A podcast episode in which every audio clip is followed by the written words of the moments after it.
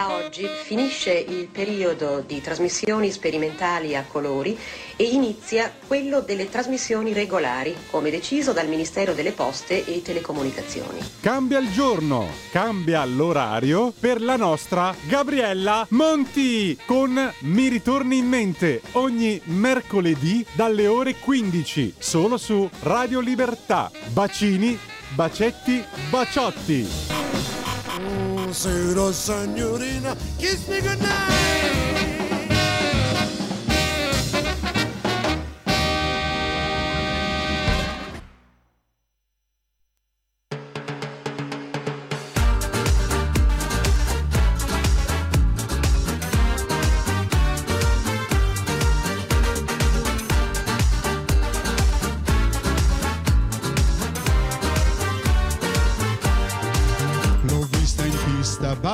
Con gli amici, lei così bella, allegra e felice, la cosa buffa non posso negare, non so ballare, non so cosa far, lei mi fa un cenno, vieni in pista con noi, segui il ritmo, vedrai, imparerai, con un salto sono già accanto a lei, non seguo il ritmo ma abbracciarla vorrei.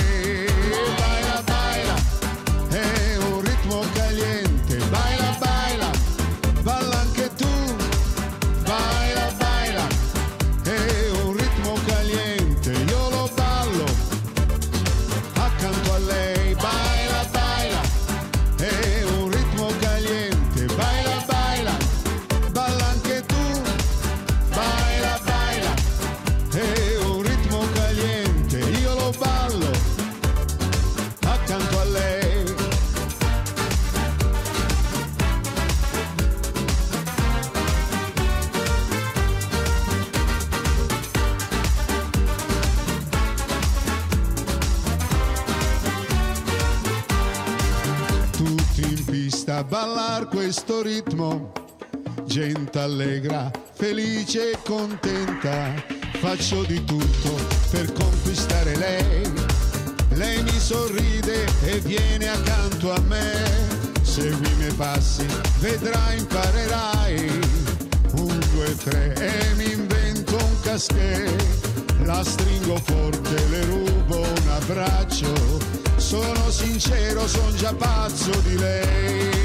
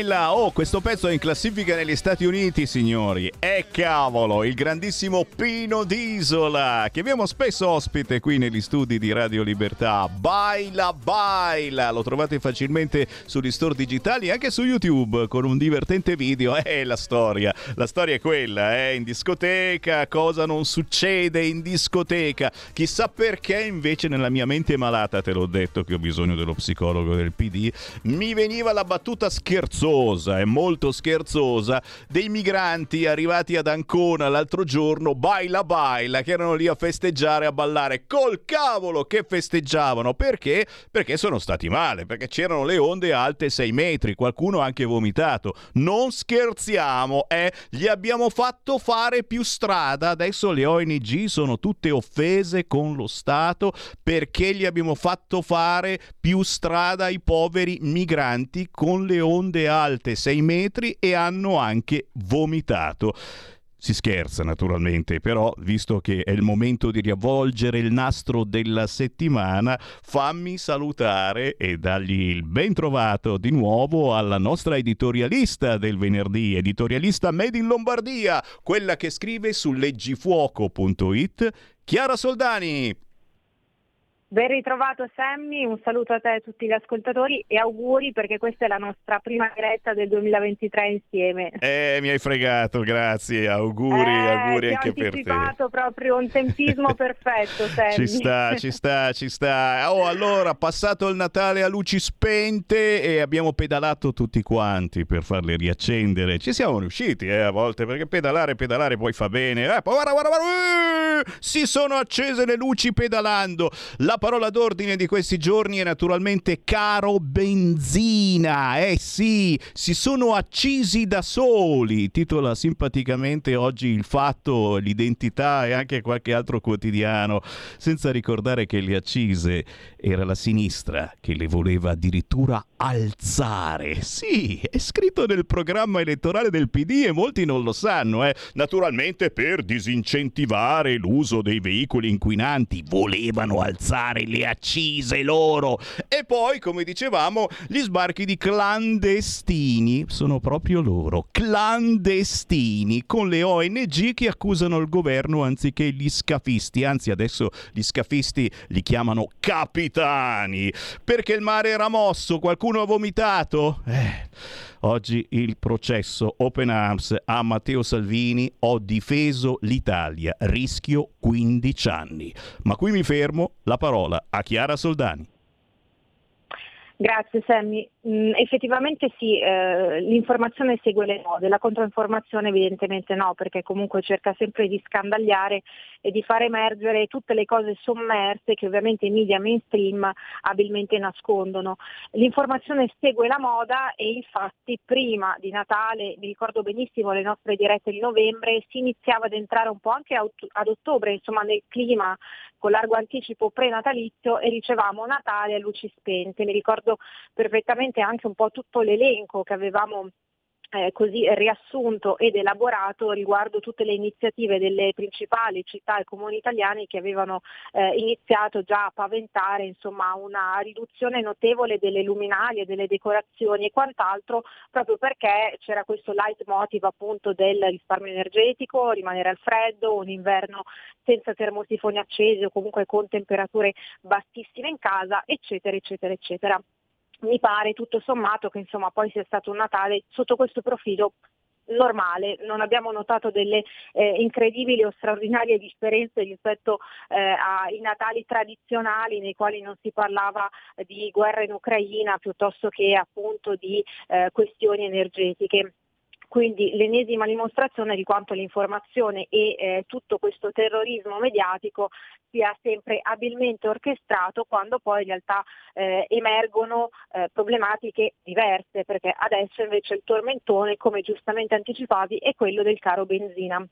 Eh, tutti puntano il dito contro il governo, contro Giorgia Meloni, contro tutto l'esecutivo a 360 gradi, eh, senza sapere che eh, evidentemente il governo si sta muovendo, anche nelle ultime ore ci sono stati dei provvedimenti concreti, tangibili. Ovviamente eh, penso che le persone si aspettassero eh, di risvegliarsi eh, all'indomani del, dell'esito appunto delle urne con una situazione diversa, come se qualcuno con la bacchetta magica eh, potesse effettivamente stravolgere lo status quo, no? rivoluzionare tutto. E invece giustamente anche Giorgia Meloni ha detto beh eh, se da un lato diciamo, possiamo intervenire meno è perché dall'altro invece stiamo facendo qualcosa di più. E si sta lavorando molto sul fronte lavoro per cercare insomma, di sbloccare la situazione del nostro paese che evidentemente eh, era eh, già problematica, se non per certi versi catastrofica, un po' a 360 gradi, in base anche a quello che questo governo ha ereditato.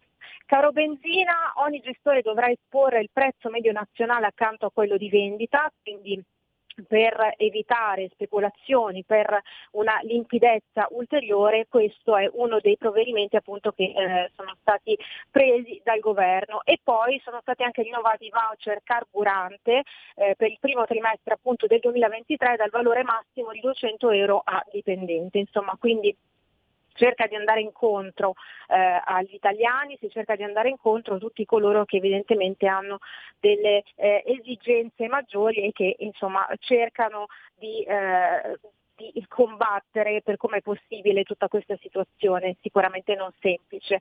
Eh, ipotesi di riduzione del costo della benzina, ne parlava anche Giorgetti, e ovviamente eh, ci sono anche un po' delle visioni eh, più a lungo termine, nel senso che il ministro Pichetto Fratina dice si sta andando verso comunque una stabilizzazione dei prezzi, quindi eh, diciamo anche che eh, in questo momento sì, la situazione eh, viene raccontata anche in termini più catastrofici rispetto a quelli reali, comunque il governo si sta muovendo, quindi eh, penso che essere sempre così disfattisti onestamente non porti proprio da nessuna parte. Parlavamo di sbarchi, gli sbarchi sono eh, una costante, una garanzia, ci siamo lasciati nel 2022 praticamente con il solito bollettino di guerra, numeri impressionanti e anche qui eh, la stampa nazionale dice beh ma col governo Meloni gli sbarchi proseguono. Beh certo, diciamo che eh, effettivamente i numeri sono molto preoccupanti, nel senso che nell'arco di una sola settimana nella sola Lampedusa sono sbarcati 300.000 migranti, stiamo parlando veramente di cifre eh, diciamo eh, record, eh, 3.000 migranti appunto nell'arco di una sola settimana e Piantedosi dice le navi ONG sono appunto disseminate in tutta Italia. Eh, rapporti telefonici però con Turchia e anche con Tunisia nel mese di gennaio, quindi nell'arco di queste settimane Piantedosi avrà questi eh, incontri telefonici perché l'obiettivo del governo rimane sempre quello, cioè di bloccare eh, quanto più possibile ovviamente le partenze eh, dei migranti, perché poi altrimenti se loro partono eh, l'Italia cosa può fare? Può cercare di tamponare la situazione sono sbarcati anche a Ravenna migranti, la Ocean Viking appunto è eh, approdata e eh, Bonaccini che è un po' diventato il, il, leader, diciamo così, il capitano un po' dei dissidenti, eh, dice beh ma queste sono tutte delle ripicche da parte del governo che adesso fa sbarcare nei porti tra virgolette rossi e le città eh, appunto eh, guidate comunque dal PD o comunque regioni che hanno un orientamento politico eh, di sinistra.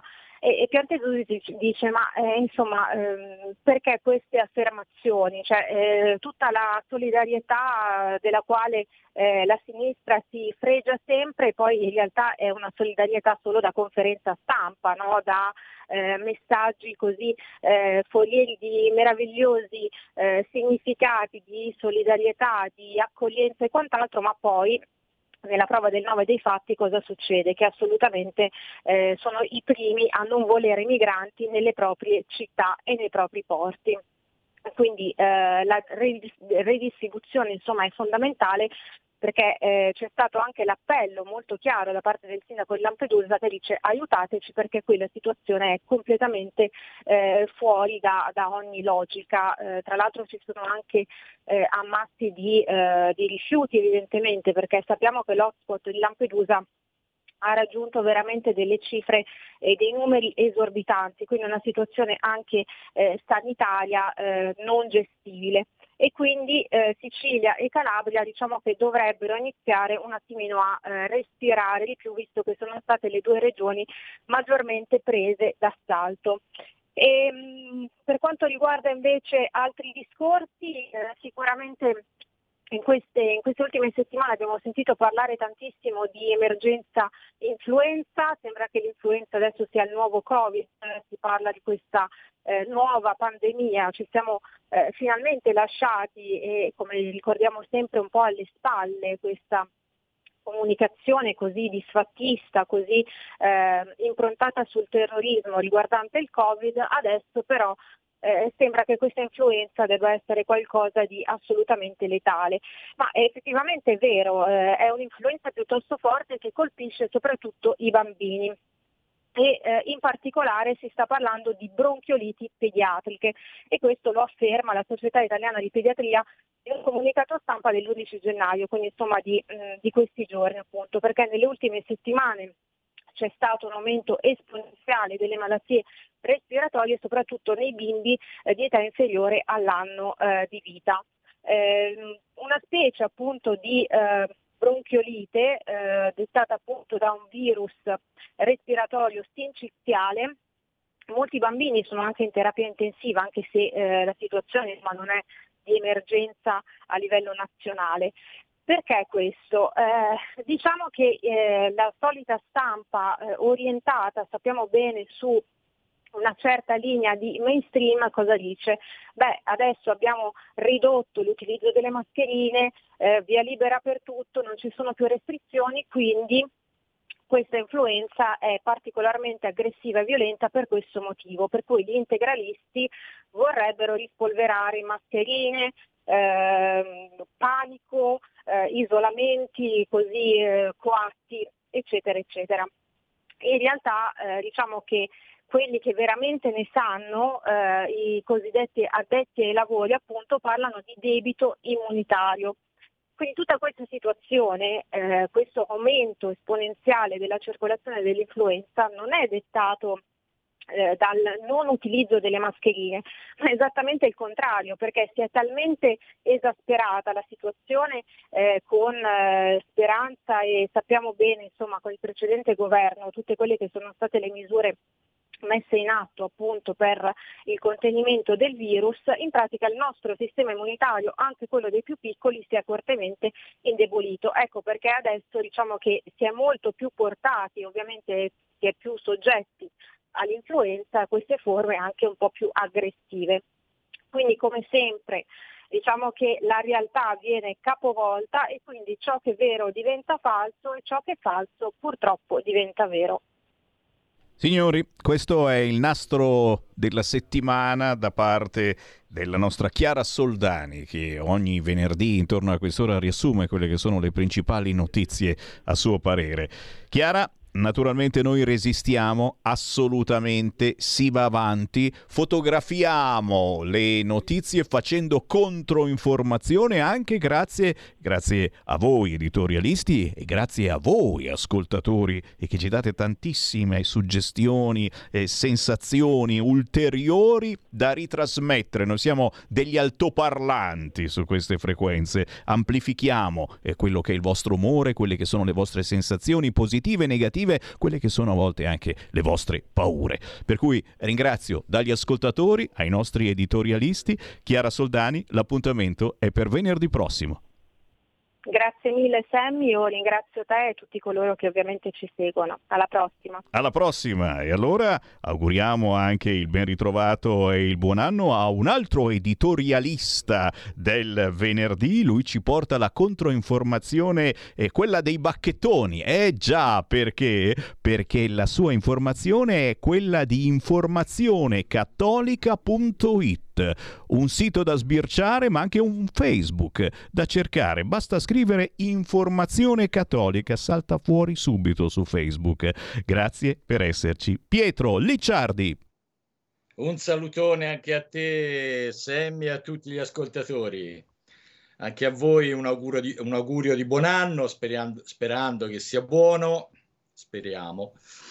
Allora, questa settimana comincio con una new entry tra i collaboratori di Informazione Cattolica, il dottor Paolo Gulisano, che a quasi un anno dall'inizio della guerra russo-ucraina fa un'interessante riflessione sulla pace a partire dal capolavoro di Lev Tolstoi, Guerra e pace, il cui tema fondamentale, scrive Gulisano, è come si dovrebbe vivere in armonia con la morale in un mondo imperfetto.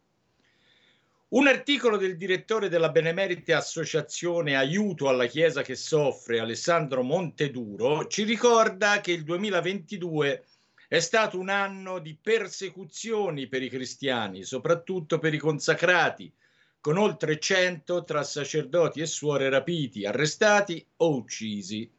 Ma di loro a molti falsi ipocriti e laici pacifisti e buonisti importa poco.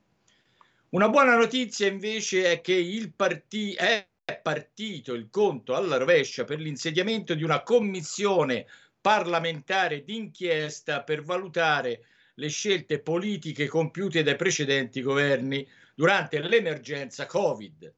Lo ha detto in una nostra intervista il senatore di Fratelli d'Italia Francesco Zaffini, che ha anche assicurato sulla sua volontà e la volontà del partito e delle forze di maggioranza di andare fino in fondo. Ovviamente nel valutare la congruità delle scelte effettuate durante l'emergenza sanitaria sarà necessario anche indagare sulle evidenze scientifiche emerse durante e dopo la pandemia e probabilmente ne vedremo delle belle. Noi di Informazione Cattolica ovviamente informeremo puntualmente sul procedere dei lavori della Commissione. E sempre in tema di Covid, anche se ormai non ne possiamo più di parlarne, mi pare comunque utile segnalare il sostanziale plauso che il dottor Raffaele Cerbini, da noi interpellato, fa al decreto Schillaci che pur tra le polemiche ha imposto il tampone a tutti i viaggiatori provenienti dalla Cina. Secondo Cerbini, che i nostri lettori tra l'altro conoscano in quanto ha informato puntualmente durante tutto il periodo emergenziale su quanto emerso a livello scientifico in, di, in materia di Covid e le fesserie imposte dai governi di quella stessa sinistra che ha criticato il ministro Schillaci, Secondo Cerbini, dicevo, il decreto è opportuno in quanto serve a smontare gli allarmismi e la gestione approssimativa dei precedenti governi. Nell'articolo spiega il perché.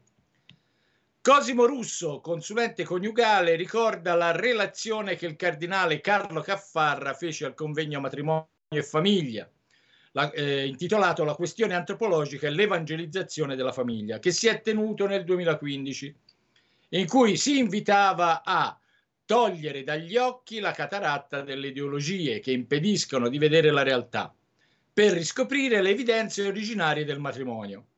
Per Russo è stato infatti smarrito quel sapere comune che si dava per scontato quando si parlava di matrimonio e famiglia, come se quello che valeva per le generazioni precedenti oggi non andasse più bene. Ma le evidenze ovviamente e ci riferiamo al fatto che quasi la metà delle unioni finisce in un divorzio, in una separazione, smentiscono questo assunto. Angelica La Rosa ci parla di un profeta della sovrappopolazione mondiale, un certo Paul English, il quale è tornato in America a blaterare di catastrofismo ambientale a causa dell'aumento della popolazione. Nonostante sia stato clamorosamente smentito nelle sue previsioni da un pezzo, Già infatti negli anni 60 Ehrlich predisse la fame di massa planetaria a partire dagli anni 70. Allora la popolazione era appena di 3,4 miliardi, oggi siamo 8 miliardi e non siamo mai stati meglio con la fame, in arretramento anche nelle aree più povere del pianeta. Vale la pena parlare di questo individuo e delle sue allucinazioni perché ci sono ancora un bel po' di ingenui che danno credito ai ciarlatani che predicano catastrofi ambientali, climatiche e demografiche.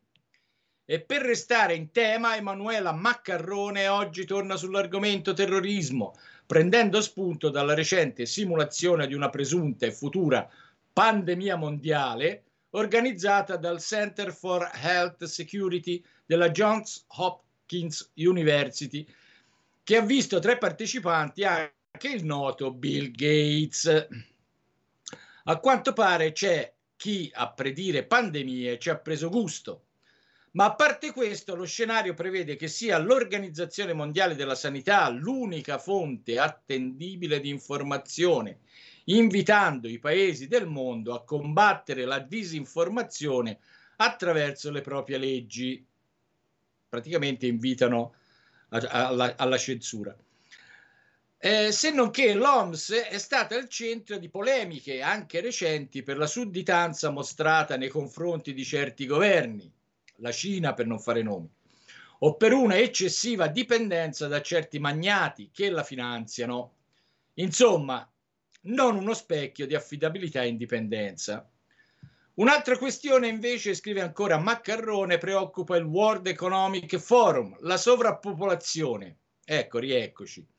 Tuttavia, nota la nostra autrice, in realtà il pianeta Terra potrebbe accogliere molti miliardi di abitanti in più di quelli attuali.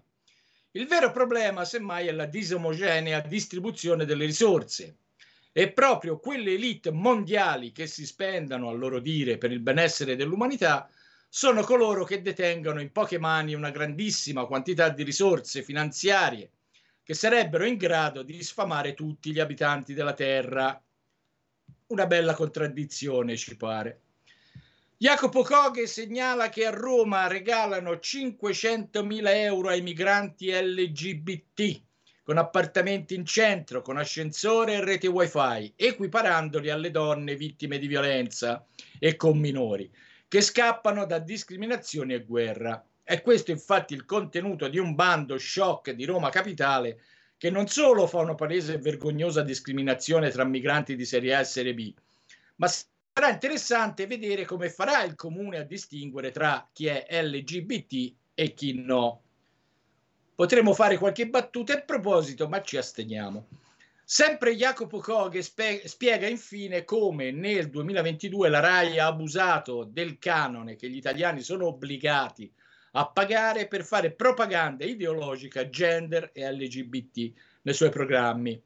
Tanto che adesso migliaia di cittadini chiedono al governo di intervenire sulla dirigenza RAI per impedire che nel 2023 prosegua questa folle promozione della transizione sessuale di minori e giovani, tramite pesanti terapie ormonali e devastanti interventi chirurgici.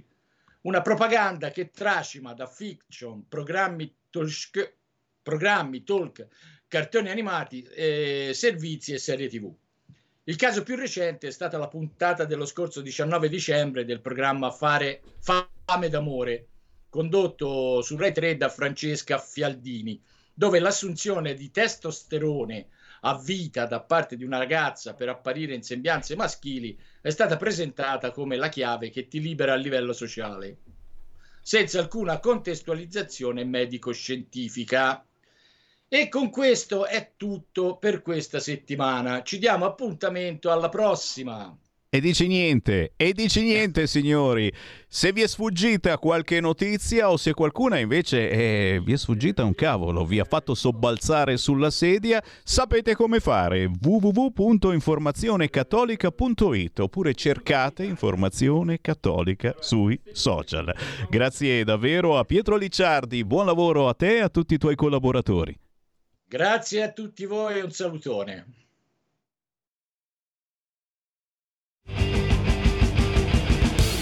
Avete ascoltato Potere al Popolo. Stai ascoltando Radio Libertà, la tua voce libera, senza filtri né censure, la tua radio.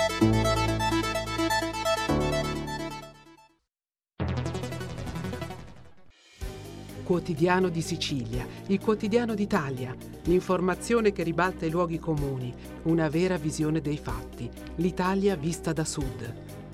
Ogni siciliano che vive in Italia e nel mondo è una risorsa, è protagonista della crescita della nostra nazione.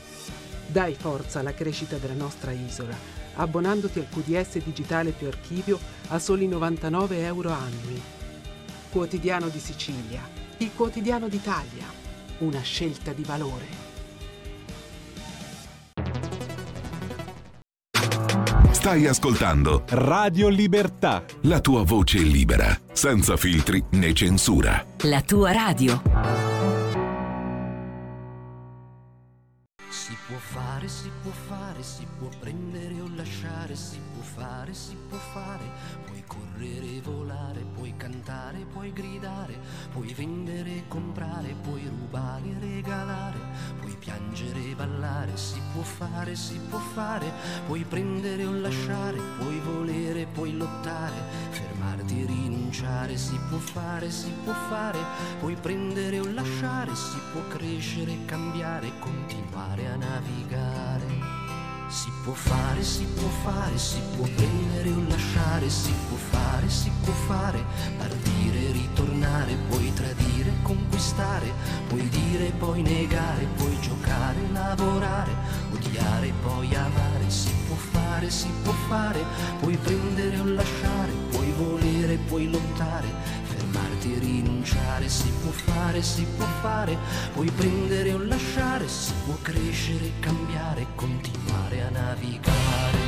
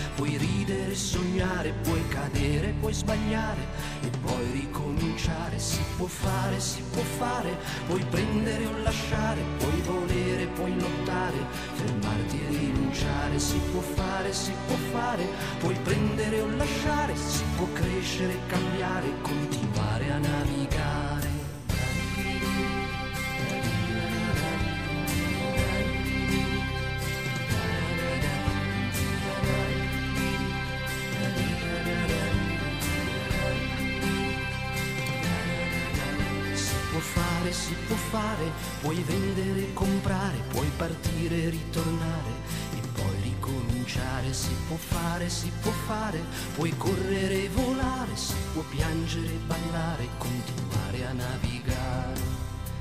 Può fare, si può fare, si può prendere o lasciare, si può fare, si può fare, puoi chiedere trovare, insegnare, raccontare, puoi fingere, mentire, poi distruggere, incendiare e ancora riprovare.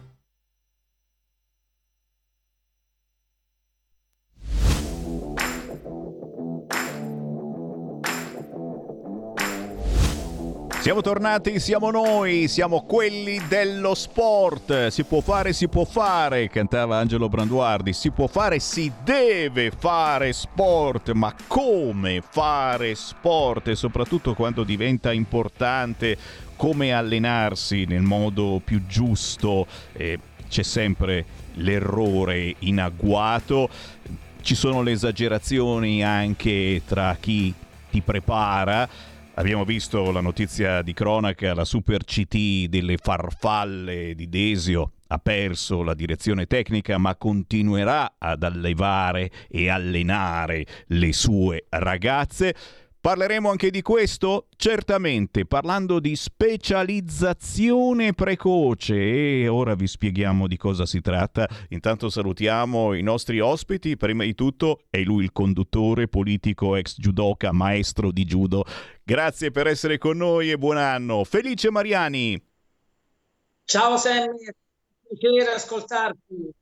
Piacere di ritrovarti, così come e salutiamo i super ospitoni che ci hai trovato questa settimana. Mamma mia!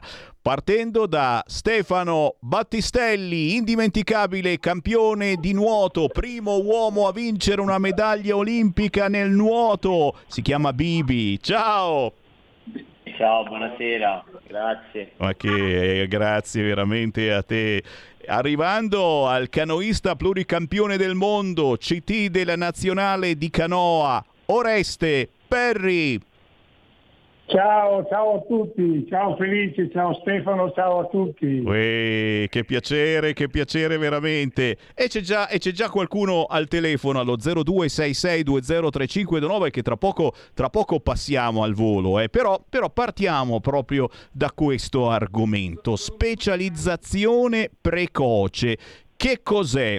Un allenamento sicuramente volto ad ottenere, oh sto parlando eh, quello che ho trovato io in rete, volto ad ottenere la massima prestazione nel minimo tempo in un determinato sport, senza però a volte rispettare le esigenze dei giovani, magari soltanto il prodotto eh, delle ambizioni dell'allenatore o a volte del genitore, del ragazzo. E questo è quello che ho trovato in rete, ma qui mi fermo e do il microfono al vero conduttore di quelli dello sport, la trasmissione del venerdì, che è Felice Mariani. Vai Felice.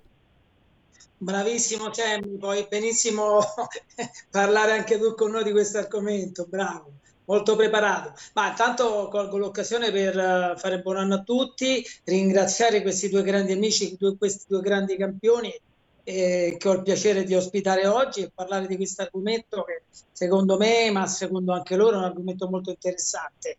E poi avremo anche un ospite che è in collegamento, quindi parliamo della specializzazione precoce, quello che praticamente poi avviene eh, troppo spesso e che tende poi a far abbandonare i ragazzi allo sport, che sono tre fattori fondamentali che influiscono sull'abbandono di questi ragazzi, che sono praticamente i genitori e gli allenatori.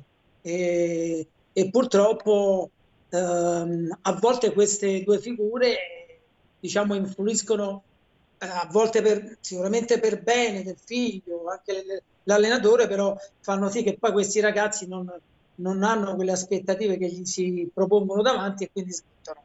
E quindi c'è solo una minima percentuale poi di questi giovani atleti che riescono a, ad arrivare ad, ad, obiettivi importanti seguendo questo percorso che è troppo diciamo ehm, veloce, troppo ehm, non adatto per certi bambini e degli adolescenti. E l'organismo dei bambini e degli adolescenti eh, ha bisogno di numerosi stimoli per riuscire a sviluppare armonicamente e quindi è indispensabile fare dei programmi di allenamento che eh, rispettino i loro ritmi e i loro eh, tempi di apprendimento. Quindi, quindi, quindi parliamo di non, non, di una spe- specializzazione precoce, ma di uh, allenarli con multilateralità. E ora ce ne parlerà chiaramente in maniera esaustiva sia Oreste, grande cittadino nazionale, che anche Stefano Battistelli. Prima di passare la parola a loro volevo parlare della mia esperienza anch'io di tecnico, ho avuto diversi atleti che da giovani promettevano, però eh, questo stando anche alle loro testimonianze di Stefano e di Oreste, anche oltre al judo, anche nel nuoto, quindi nella canoa, ma anche in tanti sport, vediamo soprattutto in Italia dei ragazzi che emergono eh, sotto l'età di 18 anni che poi non che, che ottengono anche dei risultati importanti ma poi a differenza delle altre nazioni non riescono a mantenere questo trend di risultati. Vai Oreste, parti tu. Sì, grazie, grazie. Condivido pienamente quello che è stato detto e anzi vi ringrazio perché è un tema al quale cioè del quale dobbiamo parlare è, molto importante. A volte si dice lo sport è importante per la crescita dei giovani, è importante per la salute, è importante bene. Lo sport, se è insegnato male, soprattutto con i giovani, può diventare anche un'arma a doppio taglio. Allora, lo sport va usato per educare i ragazzi, per far crescere i ragazzi, non necessariamente i campioni, perché poi se uno ha i numeri per diventare campione noi dobbiamo creare, soprattutto con i giovani, i presupposti. E condivido eh, quello che hai detto Felice per quanto riguarda i risultati importanti fatti prima dei 17-18 anni e poi questi campioni, questi talenti, eh, magari che trovano poi, eh, non hanno le basi per poter diciamo così, crescere eh, eh, nello sport, anche atleticamente, eh, abbandonano. Abbandonano perché? Perché eh, chiaramente magari sono portati dagli allenatori prima, dai genitori e, e, ci sono delle aspettative, cioè non sono gli altri che devono volere che l'atleta vinca, ma bisogna creare i presupposti perché l'atleta voglia vincere. Cioè, come si dice in educazione, eh, il giovane non è un, l'educare non è un vaso da riempire, ma una pianta da far crescere, cioè a volte spesso invece la fretta di raggiungere determinati risultati causa quei danni eh, psicofisici che poi sono causa dell'abbandono precoce. Io eh, alleno atleti di alto livello e devo dire che moltissimi di questi atleti di alto livello, soprattutto nelle fasce giovanili, non hanno ottenuto grandi risultati. Tanti altri che invece sono stati fenomenali e, e- e erano quei, quei talenti che poi dopo sono, sono persi per strada, ma più per una ragione magari anche spesso di, di errori commessi eh, alla base. Allora arriva, allora in sintesi, usiamo lo sport per i ragazzi e non usiamo i ragazzi per vincere. Questo credo che sia uno slogan fondamentale dal quale partire. Ecco, perché lo sport non è uno strumento per vincere, ma uno strumento per crescere, per crescere come atleti, ma per crescere come persone, perché ci sia una società migliore, una società eh, capace, ognuno nelle proprie possibilità, eh, perché nello sport è vero che c'è il primo, ma quello che conta non è solo il primo, ma è fare in modo che tutti, che tutti, anche quelli che non arrivano primi, possano eh, attraverso lo sport eh, eh, a- accrescere e migliorare loro, eh, il loro coraggio, la loro educazione. Educazione per stare con gli altri, educazione che non vuol dire solo arrivo primo, ma vuol dire saper eh, migliorare se stessi. Ecco, quella è la cosa, credo, eh, fondamentale, che dobbiamo insegnare. Questo non dipende dai giovani, dipende da noi, dipende da noi allenatori, dipende da noi federazioni, dipende da noi eh, eh, adulti e operatori del mondo sportivo. Ecco, vi segnalo dallo studio di Milano che si è aggiunta ai nostri ospiti anche Gaia. Ciao, buonasera a tutti. Grazie, è un piacere. Allora la presento io, questa giovanissima atleta, campionessa del mondo under 18, giusto Gaia? Ciao, buonasera a tutti, grazie. Bene, ora eh, la presento e poi chiaramente parliamo- passiamo la parola a Stefano. Allora, Gaia è un- una giovanissima atleta che allenata dal maestro Gianluca Ferro e che ho allenato anche io un periodo. Devo dire-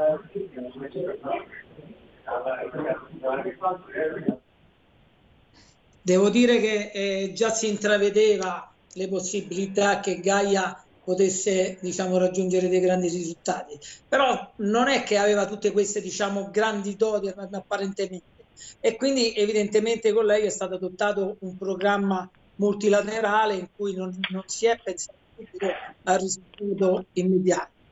Allora, eh, Gaia, rimani in linea che poi ti, ti facciamo parlare chiaramente. Voglio dare la parola a Stefano. Vai Stefano. Ciao, salve, buonasera. Beh, sono d'accordo con quello che già è stato detto. Per me è un ruolo importante, penso che l'hanno anche e soprattutto le federazioni, che è importantissimo con i corsi di- che fanno magari ecco, per quanto riguarda il nuoto per diventare allenatori o istruttori, il monitoraggio che hanno sugli, sugli atleti stessi, sulle società. Per me, eh, beh, io ve- vengo, insomma, la città, una città come Roma, eh, di una città è difficile chiaramente un po' emergere anche perché vabbè, un po' tutto quanto, insomma il traffico, impiantistiche e tutto quanto, però non è impossibile.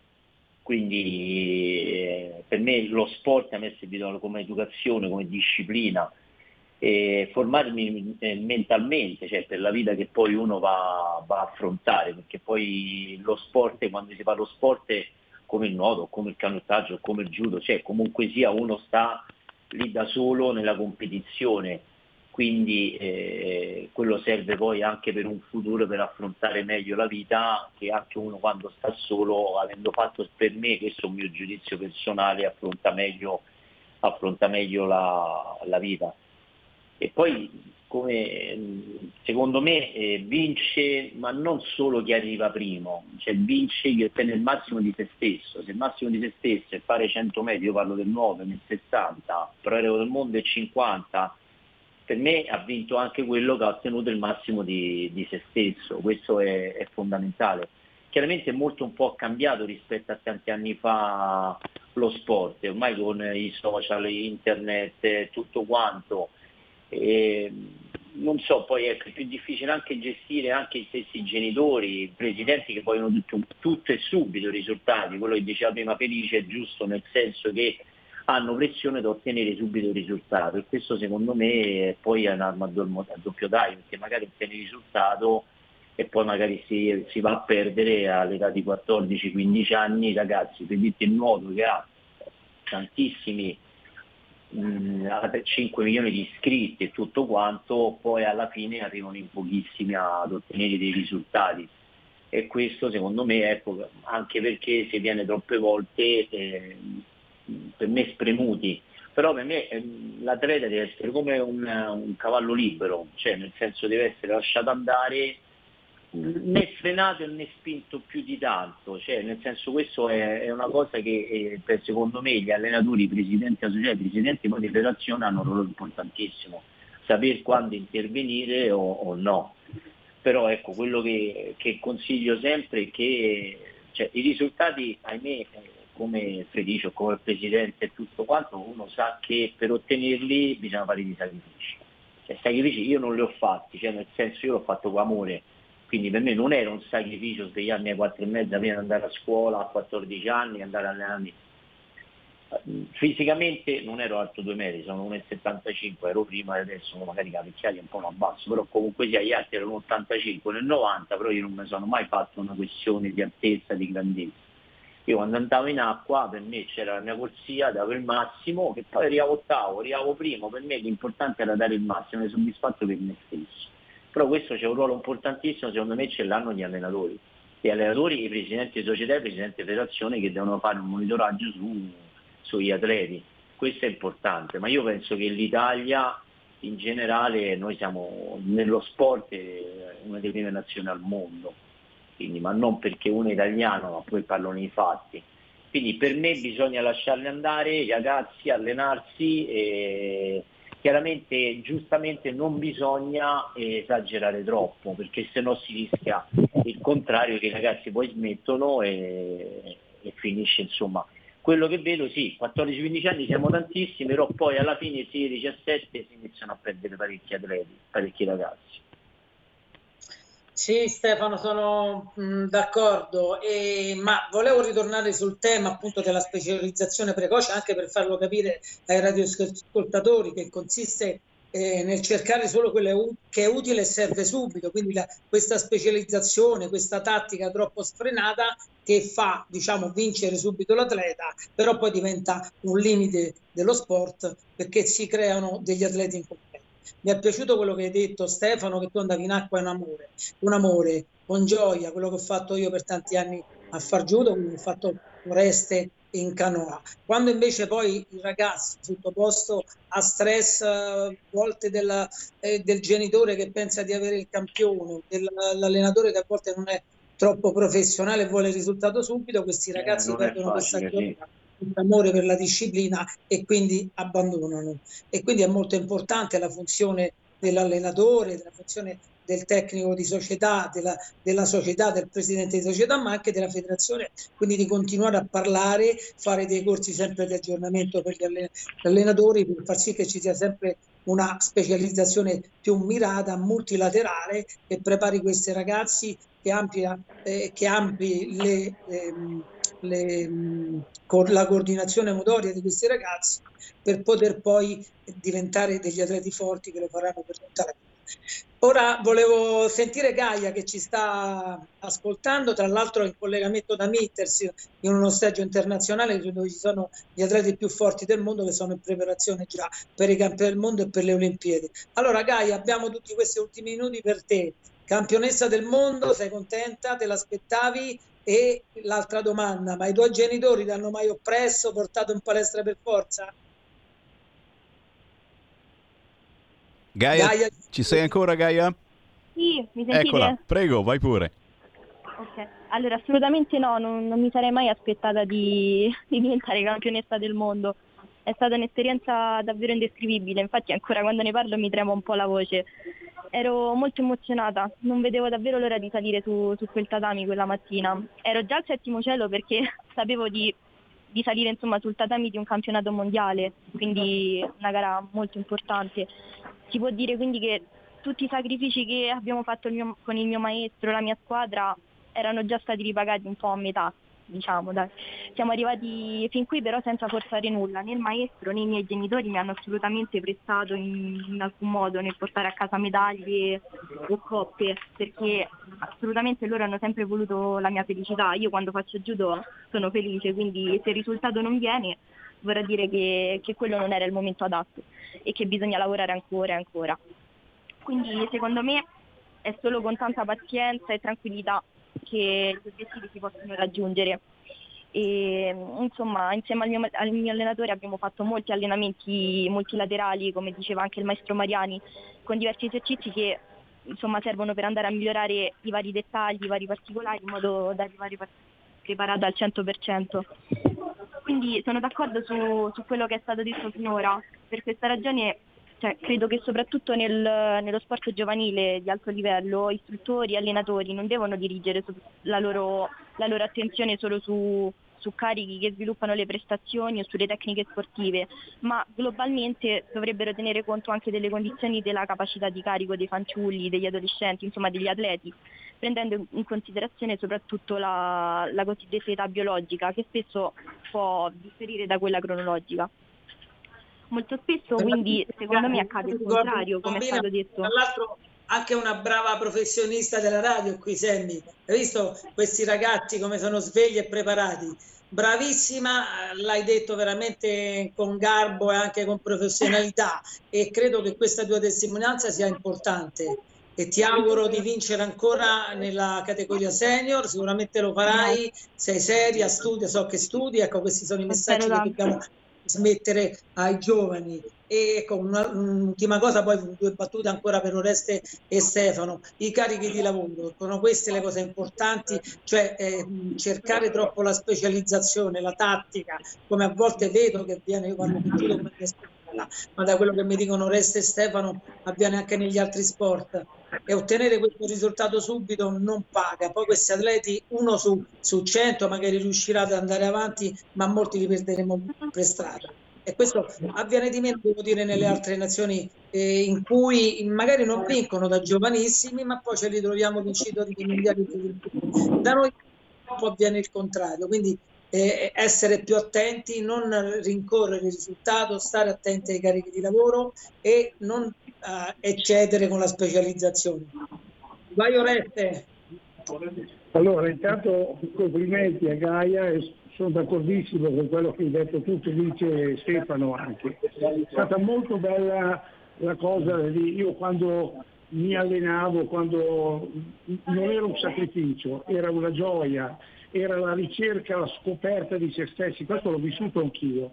E la cosa divertente e bella che prima di, diciamo, di, di arrivare primo, di, di, portare a casa delle vittorie, le vittorie le provavo ogni giorno quando mi vedevo migliorare, quando vedevo non c'erano gli avversari, gli avversari ero, era in me stesso.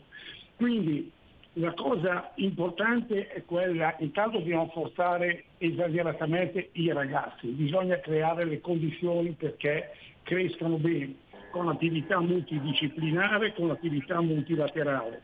Come abbiamo detto prima, ah, ecco, con i giovani la cosa importante è una classifica orizzontale. Allora, quando eh, nel periodo in cui ho seguito i giovani come federazione proprio, perché noi abbiamo lavorato tanto come federazione sull'attività giovanile, stiamo lavorando tanto, la classifica era orizzontale, io non dicevo bravo a chi vinceva il test, o la prova, ma dicevo bravo chi migliorava se stesso, anche se poi alla fine rispetto agli altri magari era metà classifica o l'ultimo. Ero contento, cioè cercavo di portare la loro attenzione sul miglioramento eh, de- delle loro prestazioni soprattutto negli sport diciamo, di prestazione dove c'è, di mezzo, eh, eh, dove c'è di mezzo una misura, dove c'è di mezzo il cronometro, dove c'è di mezzo diciamo, qualche cosa che ti aiuta a individuare se hai migliorato. Ecco, la vittoria vera sta proprio nel miglioramento delle, delle prestazioni rispetto alla volta precedente. E nel momento, una, guardate, un'altra soddisfazione enorme, enorme che ho avuto, e avevo un ragazzo di due metri che non ha fatto prestazioni buone eh, diciamo, a livello canoistico, neanche a livello eh, nazionale e neanche regionale. Un giorno è venuto a casa mia e, e si è laureato in architettura sto ragazzo e eh, mi ha detto eh, Oreste vorrei che tu venissi a vedere il mio studio e, e dice sono poi dopo parlando sono riuscito a, a, a completare gli studi ad aprirmi questo studio eccetera eh, proprio grazie alla canoa. Dice, io non sono stato un grande canoista, ma la canoa mi ha aiutato a eh, diciamo, diventare un bravo cittadino. Ecco, credo che questa sia la vittoria più bella.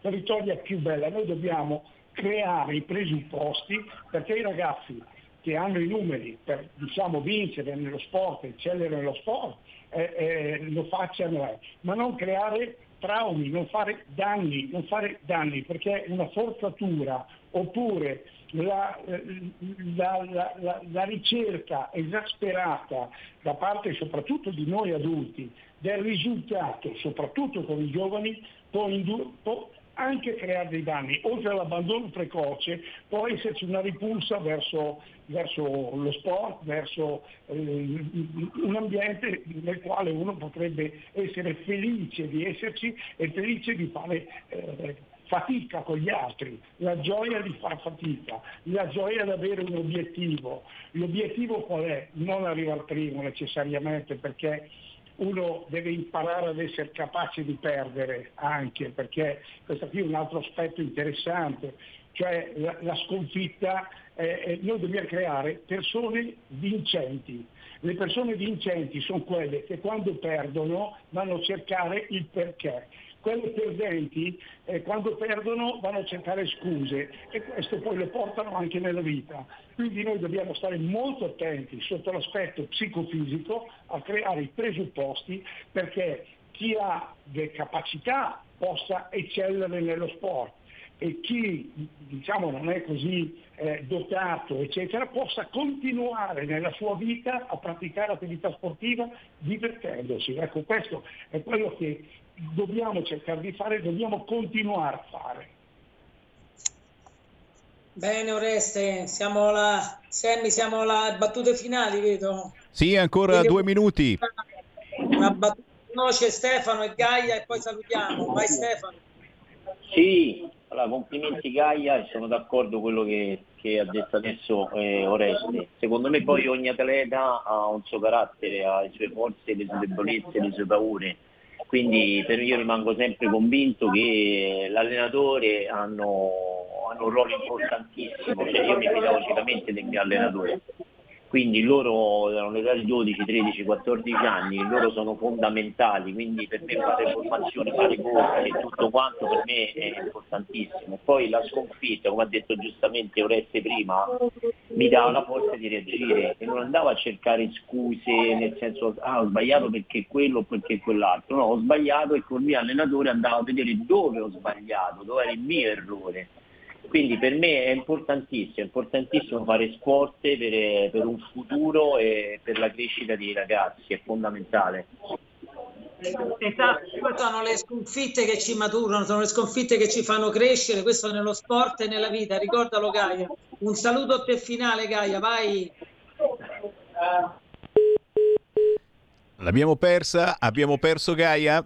Sì, non c'è più e allora sono io che saluto voi, ringrazio eh, i super ospiti oltre a Gaia, Stefano Battistelli, Oreste Perri. Sicuramente avremo modo di risentirci su queste frequenze perché quelli dello sport c'è ogni venerdì dalle 14.30 alle 15 su Radio Libertà. Felice Mariani, grazie davvero, buona settimana. Ciao anche a voi, ciao Stefano, ciao, ciao Oreste. Ciao, ciao. Ciao, ciao, ciao a tutti. Ciao. Avete ascoltato Potere al Popolo.